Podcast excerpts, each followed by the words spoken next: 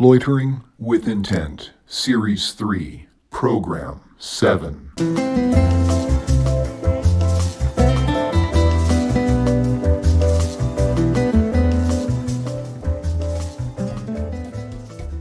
Maybe it's someone you live with or lived near, or maybe it's someone you work with or work near, but they've got this behavior that sends you right up the wall. To the extent possible, and as diplomatically or as empathetically, whichever is appropriate, as you can manage, you've let them know that you've noticed this behavior and you've shared with them the effect that it has on you. They in turn have expressed sympathy or empathy, whichever is appropriate, with how you feel, and they've acknowledged that the behavior itself is perhaps less than desirable, and they've pledged to modify it, if not stop it altogether. But, to your chagrin or disappointment, whichever is appropriate, this expression and pledge are about as far as things have gone, and you've seen no actual change, and your discomfort continues. Look on the bright side. You've managed to bring it up with them and not get your head chewed off, and they're not actually escalating the behavior. And considering how things are going in the world, you can consider that in itself as a win. So, the best you can do at this point is to learn to accept it and instead focus on managing your own feelings. And really, that's where the growth opportunity is.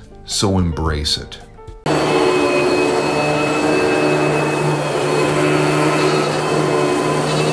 Vac your Mac.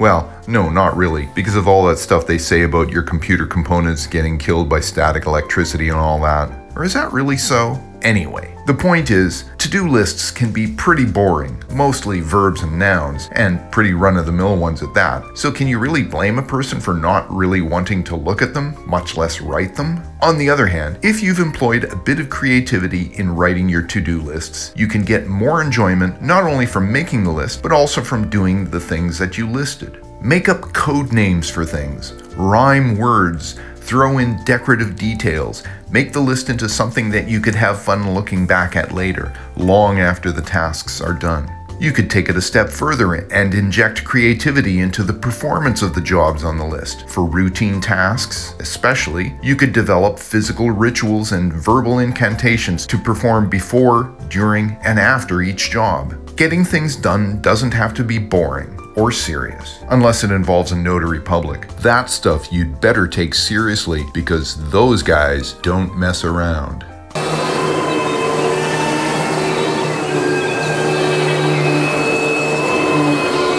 So, once again, while you're trying to get something done, someone comes to you with a problem about something that doesn't really involve you, but you can't actually tell this person to just go away without causing other consequences for yourself, so you try to be helpful. You listen to the problem, think about it, and find yourself starting to get a little bit interested in it. So you listen and think some more, and you actually come up with what might well be a solution. So, you share the solution, taking the time to explain it to them in detail, and in the midst of doing so, you don't notice that they might have stopped paying attention, but never mind that because here's this great idea, and you can't wait for them to try it out because you're really interested in whether it'll work. Of course, on the outside, you're playing it cool, but inside, you're really engaged. And now that you've shared the solution, you wait for a thank you, you wait for them to jump right on it and solve the problem, only you're getting nothing back. It seems that they've moved on, and maybe this problem wasn't so big after all, and now you'll never know if your idea really works because it's not your problem.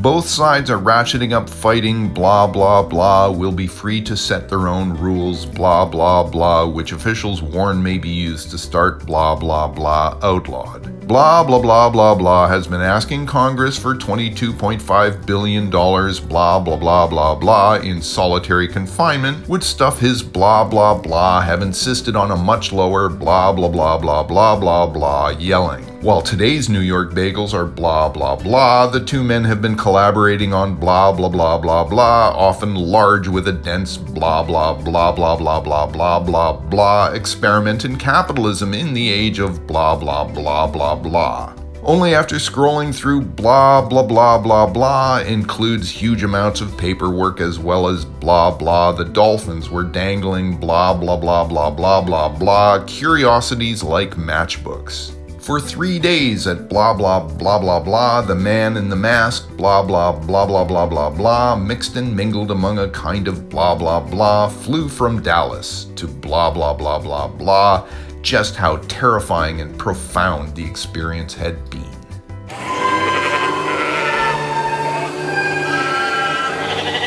Neither of you have thrown a baseball in years, decades even. But one day, one of you gets the idea to get a couple of gloves and a ball and to take it up again. So you go to the store, talk to the man, explain the situation, and he sets you up with a couple of gloves, a regular baseball, and a softball because when he asked you, you weren't sure which way you wanted to go. You take everything home, read the care instructions, do a thing with the glove, and put them aside for the evening. And it's at this point you realize that nowhere in your home do you have a good place for storing sporting goods, and perhaps that says something about your lives. But in the meantime, you just put them in a bag under the piano bench. The next day, you grab the bag containing the gloves and the balls and you go out to the park behind your place and you become rather conscious of it being full of people. Not that there's no place for the two of you to play catch, but rather that other people won't be too far away and they will see you in all your awkward, haven't done this in years, if not decades, glory. But you ignore that feeling, find a spot, don the gloves, pick the softball because it's larger and therefore might be an easier target, stand not too far apart, and begin.